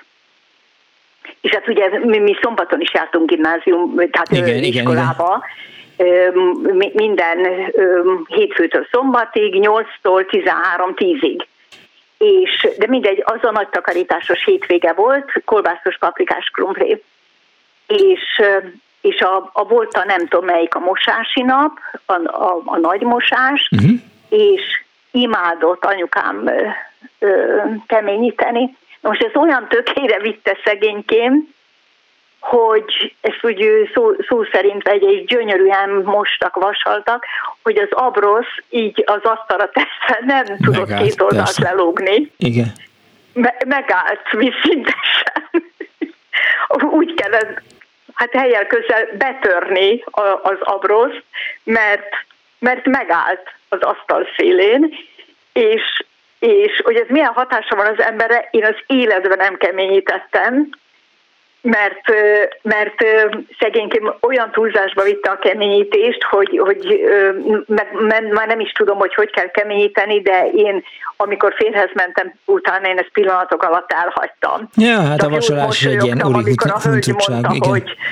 Hogy mondom, mindent, anyukám még a törölközőt is vasalta, amivel természetesen kivasalta belőle a frappért és mindent, de hát ilyen rettentő mániásan takarított, és tényleg nagyon gondos volt, csak picit voltam mivel túllő, de úgy elnevettem magam a keményítése, mert azonnal a szinte vízszintesen maradó abroszainkra emlékeztem vissza ilyen nagy családi ünnepeken, amikor előbb le kellett hajtani, hogy oda tudjunk ülni az asztal mellé. Arra emlékszik, amikor rakott palacsintát csináltak Kínaiban? Nekem nem rakott, a hagyományos csinálták ez a földtekerőset. Rakott palacsinát a szüleim sosem csináltak. Pedig milyen jó étel az. Egy réteg lekvár, egy réteg dió, brösszeldió, vagy valami, igen, jó volt az. De nagyon, tehát a lekváros, túrós. Túrós, persze, és aztán összesütve jénaiban. Igen, most, hogy így mondom. Így van, és gyönyörű, tényleg nagyon ügyesen, pedig mondjuk az első adandó alkalommal, ugye volt már ez a sparhát, vagy mindnek hívták utána, azt hiszem, gáztűzhelyünk, vagy villantűzhely, már nem emlékszem, csak tudom, arra viszont élesen emlékszem, hogy fogalmam nincs, hogy például az 50-es években hol vettek porszívót. Hát azt én sem. Mert az nyilván valami fegyvergyárban készült. Az egy abszolút kuriózum volt, de hogy hol vették, de még most is emlékszem a porszívóra. Ja, hát Alkán 47-es volt átalakítva. Nem tudom, de lehet, hogy a hajlamot lehet e tekintetben örökölni, mert a háztartásomat én is a 20-valahány éves koromtól rögtön gépesítettem, bővítettem, hogy minél könnyebben, minél gyorsabban el tudjam végezni a teendőimet, hogy több idő maradjon munkámra, bármi másra. Úgyhogy amikor Magyarországra először beérkeztek a mosogatógépek, akkor a legelsők között megvettem a mosogatógépet, ami valami 40 liter vizeket fogyasztott. De úgy látszik, hogy... Az egy másik történet lesz. Köszönöm szépen, hogy hívott. Volt. Én köszönöm. Kész sokan, viszont hallásra. Nagyon sok hozzászólás van, és nem szeretném őket elhallgatni. Azt írja Nagy István, hogy a grízes tésztát főtt babbal készült hideg savanykás hagymás babsalátával ettük. Rédai Elvira azt írja, hogy mi nagyon sokszor tejlevest, tejbe grízt reggeliztünk, mivel tehnünk volt, így volt tejbőven, zsíros kenyér, kemencében sült friss kenyérrel, esténként pirított cukrot dióval is kaptunk, krumplis tészt, amit én utáltam, írta. Nagymamám rendszeresen megkérdezte, hogy mit főzön, tojáslevest, rongyos levest vagy csuhintott levest, azért idővel rájöttem, hogy ez ugyanaz, és ez is egy érdekes, hogy amikor a gyereknek, a kis unokának, a kis Panksnuddednek, vagy bármelyiknek, mondjuk valami édességet akartak adni a szülők, de nem volt otthon semmiféle édesség, akkor tojássárgáját kevertek ki cukorral, fogtak, mint amilyen 2 tojást, a fehérjét azt félretették, mert az jó lesz majd máshová, beletettek 2 kanál cukrot, és akkor addig keverték, amíg habos nem lett, és akkor a kisgyerekek örömmel fogyasztották, az volt a desszert. Aztán még SMS-ek, azt írja a hallgató, hogy nálunk házilag készítette anya a sertéskenőmájast, a mindenségit. Én csirkemájból csinálom, írta Edith. Csúsztatott palacsinta, csak az egyik felét kell megsütni, tányéra csúsztatni, megkenni vagy megszórni, rácsúsztatni a következőt, mindegyiket így egymásra, írja a hallgató. Aztán gyerekkorunkban elég csórók voltunk, és hétköznap gyakran volt főzelék kolbász pörkölttel, pörkölt alapon lecsókolbász, ma is imádom, és még ráadásul ott volt az a krinolin nevű cucc, amiről az ember azt gondolta, hát ugye a krinolin nagyjából olyan volt, mint a virsli, csak egy kicsivel vastagabb és egy kicsivel ehetetlenebb, de az is nálunk időnként előkerült. Vásárolt apám vagy anyám egy szálat, 3 darab volt, és akkor azt mustárral, kenyérrel meg lehetett enni vacsorára. Daninak üzenem Szegedről, grízes tészta sóval, kovászos uborkával. Gábor 69 éves műtét után holnap megyek haza, üdv nektek, és a hallgató azt írja, káposztás levesbe soha nem tettem kömény magot, és a ciberleves is előkerül, kimondani is tök jó, egy időben zenekar név is akart lenni, annál azért a légfék stresszband az sokkal jobb zenekar név. Parancsolj, Dániel, mit szeretnél? A grízes tésztával valahogy van egy olyan problémám, hogy a gríz állaga maga az, ami nekem ilyen, ami nem jön annyira át. Szóval Nem ez tudom, hogy... Tehát feküdj fel a díványra, mindjárt hívunk egy pszichológust. Néha egyszerűen nem tanultam még meg annak a technikáját, hogy ne csomósodjon össze a gríz maga. Én ennyire teljesen fejletlen vagyok ilyen tekintetben, ezért... Van egy ilyen nagyon furcsa konyhai eszköz, úgy hívják, hogy fakanál. Ennek van egy ilyen speciális formája, a szilikonos kanál, amivel nagyon finoman tudod kevergetni, és akkor az nem fog összeállni. Örülök, hogy segíthettem. Ne beszélgessünk többet szerintem a mai műsorban. Köszönöm szépen. Viszont hallásra, szervusz. 24 06 95 3, 24 07 95 3, annó gasztronómia. Halló, jó napot kívánok! Marika vagyok. Készcsók, Marika. A szalvétás gombócról akarok mesélni. De jó! Az mi az? Majd mindjárt. Előtte hazamészektek egy nyári ételeket, amit ettünk. Az egyik a fejtett bableves. Igen. Amit hidegen, csak tejföllel kell behabarni, egy kis babérlevéllel. De jó is az. Bizony. A másik pedig, amit szintén nyáron csináltunk, több főzelék, vagy zöldbab főzelék. Igen. Egy kicsit ecetesen, kicsit édesen, és ezt is csak hidegen. És ezek is a több főzelékhez vártással, de az zöldbab főzelék az csak havarva volt. Volt mellé valami? Tükörtojás, vagy... Ha volt, ha nem volt. Esetleg egy kis... hogy is hívják ez a... mikor a tojás... kenyeret tojásban megsütik. Mármint arra gondol, hogy a bundás kenyér. Bundás kenyér, igen. Igen. Csak már felejtettem, olyan régen volt. Na, ennyit ezekről az egyszerű nyári ételekről, és akkor a szalvétás gombóc, az nem egy mindennapi étel volt, mert nagyon macerás az elkészítése. Ez tulajdonképpen egy krumplis tészta. Igen. Amit olvasom, vigye el.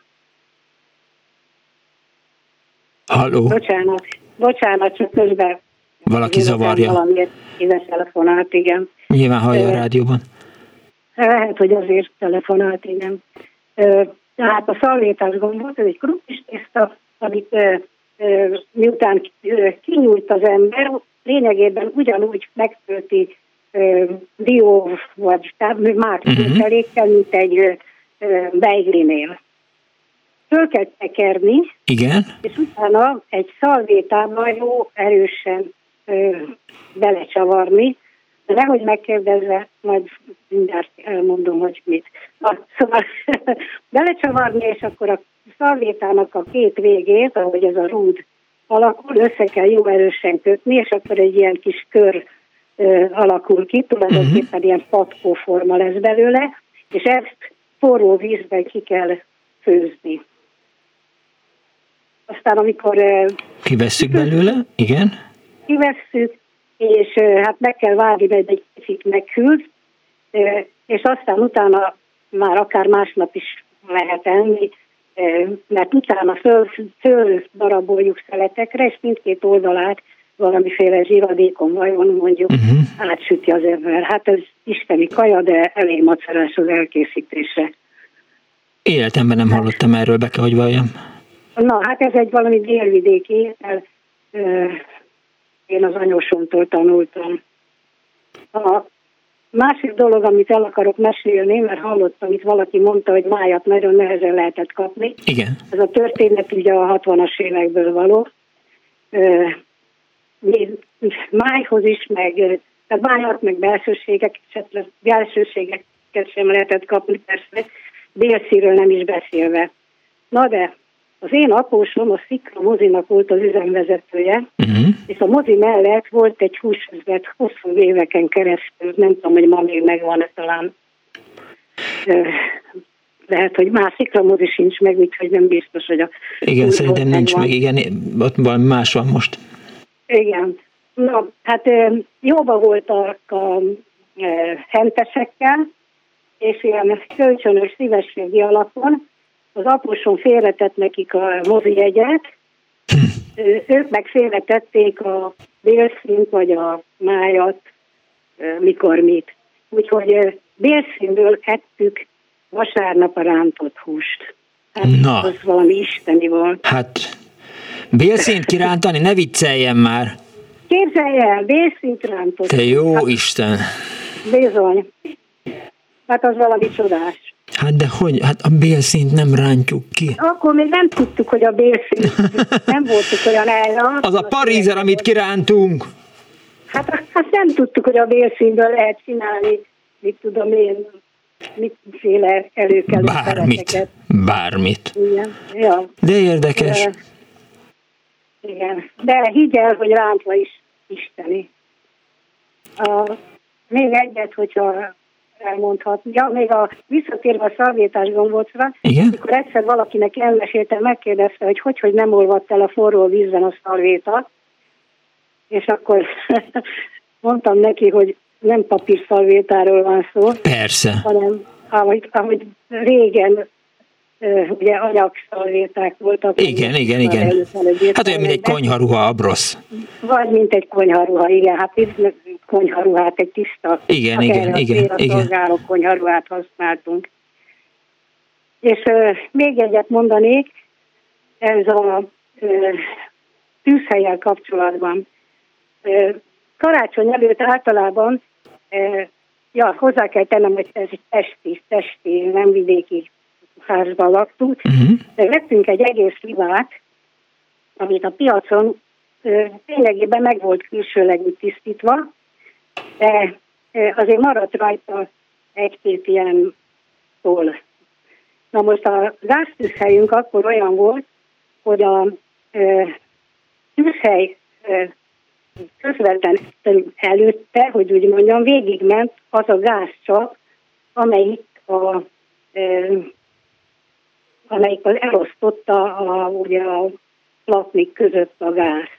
Most ennek a gázvezetéknek volt egy vége, ami szintén egy csappal lehetett kinyitni, és ott meg lehetett gyújtani, és ott szépen egy ilyen láng, nem tudom, érthető-e jött belőle, és akkor ott a libát a maradék tollaitól le lehetett pörkölni róla a maradék tollakat. Értem. Na hát ezt nem tudom, hogy valaki csinálta már egy pesti háztartásban, de maga a libabontás is egy elég szörnyű dolog volt. Legalábbis nekem az egész konyha úszott a liba darabokban. Sokszor volt, hogy nem tudtam, hogy a küzdelmünkben a liba fog-e győzni, vagy én. De általában azért én győztem. Igen. Köszönöm szépen, hogy hívott. Kérem. Kész csókom. Örülök, hogy meghallgattak. Viszont hallásra. Azt írja a hallgató, hogy a legfinomabb csemege a sparhert tetején sült almahéj volt, a pirított grízre forró vizet kell önteni, és azonnal összekeverni, nem lesz csomós. Hallottad, Dániel? A hallgató már nyújtotta is segítő kezét. Főzelék mellé gyakran rántott párizsit tett a nagyi. Hát igen, ez egy magyar gasztronómia tévedése, hogy mindent kirántanak. Nálunk szombatonként, írja a hallgató, leves volt és kelt tészta, bukta, darásfészek vagy aranygaluska, hétköznap reggelire pedig sokszor fokhagymás pirítós, zsíros pirítós tettünk. Ne felejtsük el, hogy az annó étrend azért alakult így, mert nem volt hűtőgép és nagy áruválaszték sem. Ma nem adnál ennyit kifőtt tésztát, sem rántással készített levest mondjuk a serdülő gyereknek, mert anyagilag és technikailag is van más megoldás. Még a csörögefánk receptjével valaki adós maradt, lehet, hogy a következő hallgató majd elmondja. Halló, napot kívánok! Halló! Jó napot! Ervin vagyok. Hello! Szervusz Miklós! Üdvözlöm a kedves hallgatókat! Másról fogok egy pár mondatot mondani az úgynevezett csigacsinálóról, amit te már így bevezettél, de nem az volt az igazán autentikus szerszám, de az előző hallgatónak a kedves beszólásával vagy mondataihoz mondanék egy dolgot. Az úgynevezett toklászt ugye sparherten úgy égettük le, vagy sparhelten, ki hogy mondja, hogy kiszedtük szépen ezeket a középső gyűrűket, föltettünk egy nagyobb lángoló fatuskót, és akkor azon a nyílt lángon aztán szépen körbeforgattuk a csirkét, a libát, a kacsát, stb. Főleg a kacsát, mert az a leginkább toklászos. De akkor nem maradt benne a bőrében a tollnak a darabja, a vége? Jaj, hát ne legyél már ennyire igényes, hát azt megesszük vele. Istenem. Na, gyorsan a cigacsinálóról. Heves megyei gyerek vagyok, aha, és az én édesapám annak idején abban a kis faluban, ahol fölnőttem, ő volt az egyetlen faiparos, sőt, szerszámgyártó, szakiparos, kerékgyártó volt, és hát mindenféle ilyen dolgokat, mint például sikáló, tudjuk-e, hogy mi az? Sodrófa. Igen, tehát a sikálót, meg ilyesmiket, meg hát mindenféle szerszámjelet, stb., meg gyúrótáblát, ezt mind ő csinálgatta ott a falu összes lakóján. A csigacsináló az viszont egy egészen más szerszám volt, mint amit itt elmondtál. Volt olyan is, kétségtelen, mi is kaptunk ajándékba, de finoman szólva az igazi, autentikus csigát nem azon csináltuk, hanem képzelj el magad elé egy jó vastagnált szálat, annak a csöves részéből hosszába, éles késsel, pengével gyönyörűen lehet ilyen borzalmasan borotva éles csíkokat hasogat. Igen. Ez ugye megvan.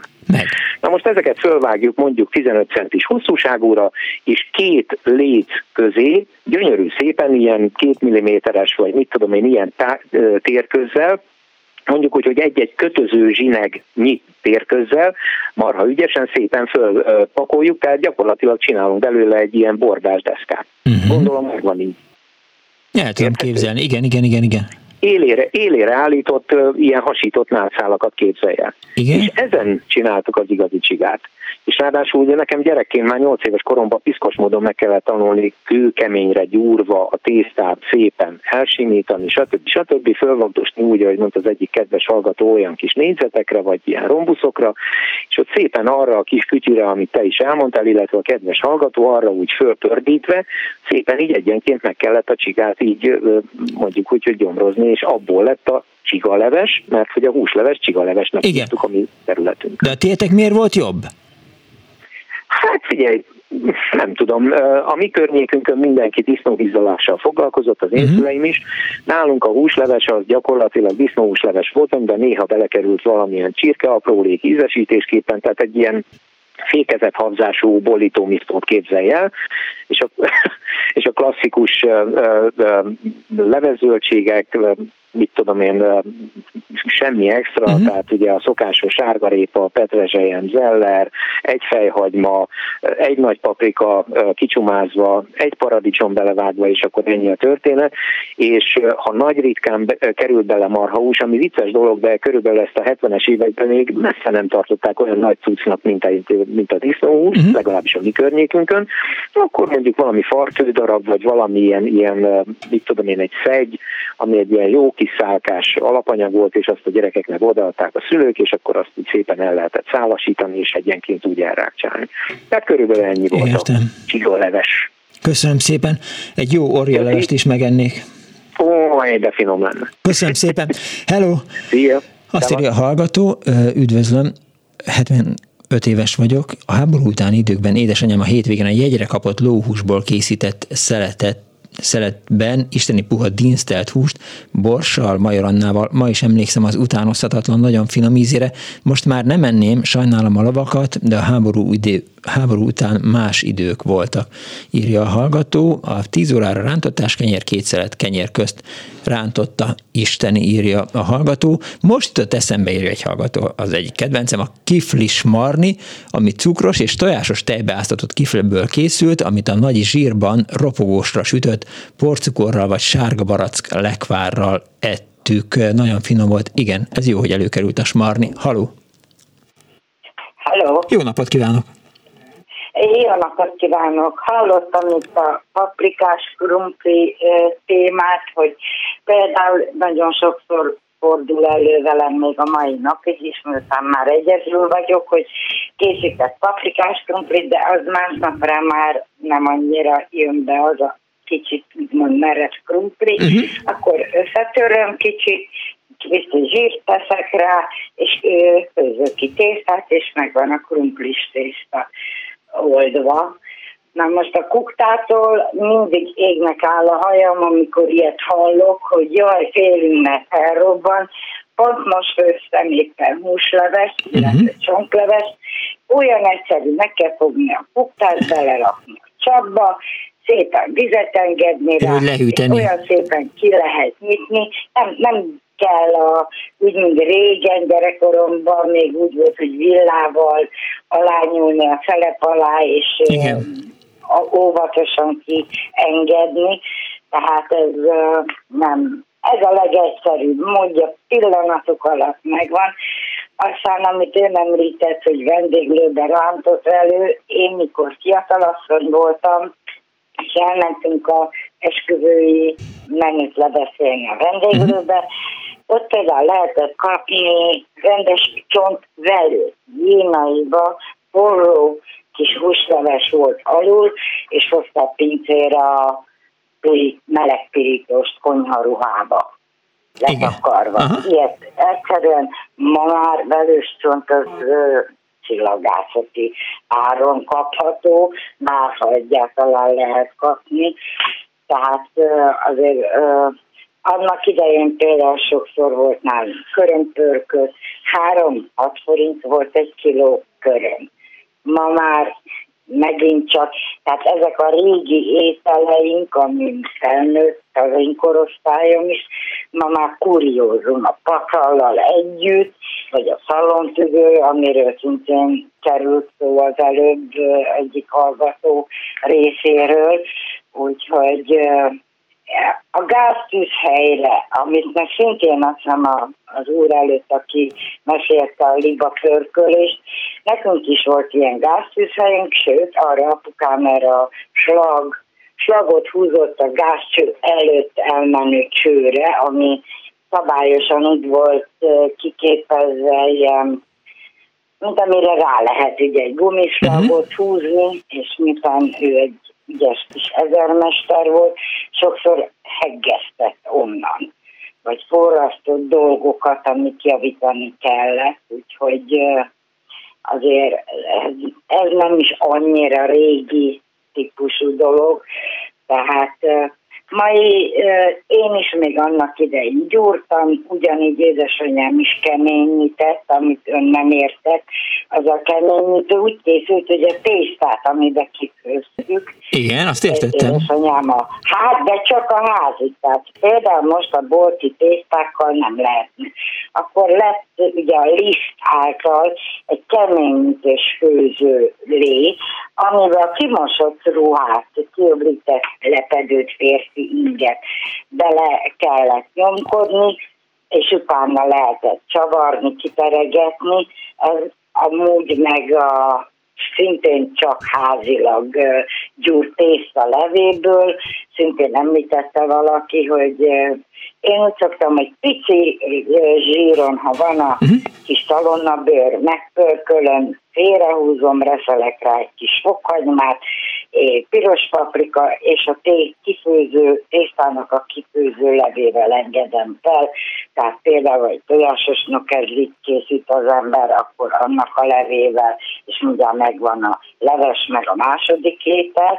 Tojásos nokedlit pedig úgy tanultam a nagymamámtól, állítólag az én nagybátyja az országházba volt szakács, hogy a tojást, mikor felverjük, akkor abba tejfölt belekevert, tehát felvertni tejfölle, és amennyi zsír kellene mondjuk a tojásos nokedli alá, azt feltenni a lábosba, felmelegíteni, és ezt a tejföllel felvert tojást beleöntöm, és addig kevergetni, még egy picit ilyen túrósabb jellege lesz, nem kell teljesen megsütni, és arra rászedni annak egyébként. De jól hangzik. És bizony nálunk is főzelékekre, nagyon sokszor volt úgynevezett 2 forintos kolbászból pörkölt, több csinált az anyukám, tehát hagymát megfonyasztott, piros paprika, rákarikázta, kicsit ízzel felengedte, és volt a kolbászpörkölt. És a Danikának mondanám, hogy az édesapám megdöbbenne tőle, resztelt mája lette a grízes tésztát. Resztelt máj. Tehát sós formába. Utolsó rövid kérdés. Hetente hányszor járt boltba? Én már, mióta én asszonyként élek, Én megoldottam mindig úgy, hogy ha volt vidéki kolléganő, vettem disznót, feldolgoztam, hűtő, kuktamániás vagyok.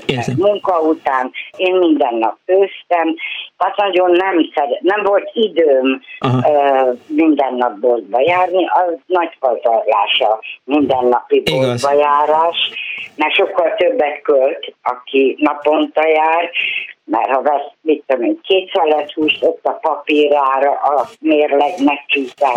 Tehát én így tudtam úgymond spórolni, hogy egy disznót feldolgozni, agyasztóládába, adagokra, tarja, nálam hál' Istennek a gyerekeim nem voltak válogatósak, a fülétől a farkáig minden alkatrész fogyasztásra került, és bizony sokszor volt, hogy a pörköltnek való húst, vagy ilyen szumpli-tamplik, amik leestek, összeraktam, és amikor munkából hazajöttem, csak gyorsan zsír, hagymát megfornyasztani, piros paprika, és mehetett rá akár úgy fagyósan összefagyva a hús, és készült a pörkölt, közben tudtam más csinálni. Hát a mai kukták meg sem közelítik, hála jó Istennek megvannak még a nagyon régi kuktáim, iszonyú sok időt lehet spórolni, hát pénzben meg rengeteget, avval, ha valaki jöttünk. Köszönöm szépen, el kell, hogy köszönjek öntől. Vége van a műsoridőnek. Okay. Viszont arra bíztatom a hallgatókat, hogy miután olyan sokan maradtak ki a műsorból, Árva Brigitta szerkesztő úgy döntött, hogy a gasztronómia prolongálva jövő hétre is, tehát a jó receptek, a titkos főzési technikák, edények és alapanyagok jövő héten ismét előkerülnek az Annó Budapestben, tartsanak meg bennünket jó emlékezetükben. A mai műsor szerkesztője Árva Brigitta volt, létrehozásában segítségemre volt a telefonnál Balogh Kármen, a gomboknál Kemény Dániel, a grízes tészták nagy mestere. Jövő héten kipróbáljuk, hogy meg tudja oldani rendesen. A szerkesztő Árva Brigitta, köszönöm szépen, a videónak Pálinkás Juannak és Kardos Józsinak, a hátteret én Panksnudded Miklós voltam. Legyen kellemes a mindenük, vigyázzanak magukra, találkozunk egy hét múlva. B-hallás. Mit kapcsoljam ki a rádiót? Bocsánat! Igen. Elnézést! Jó napot kívánok!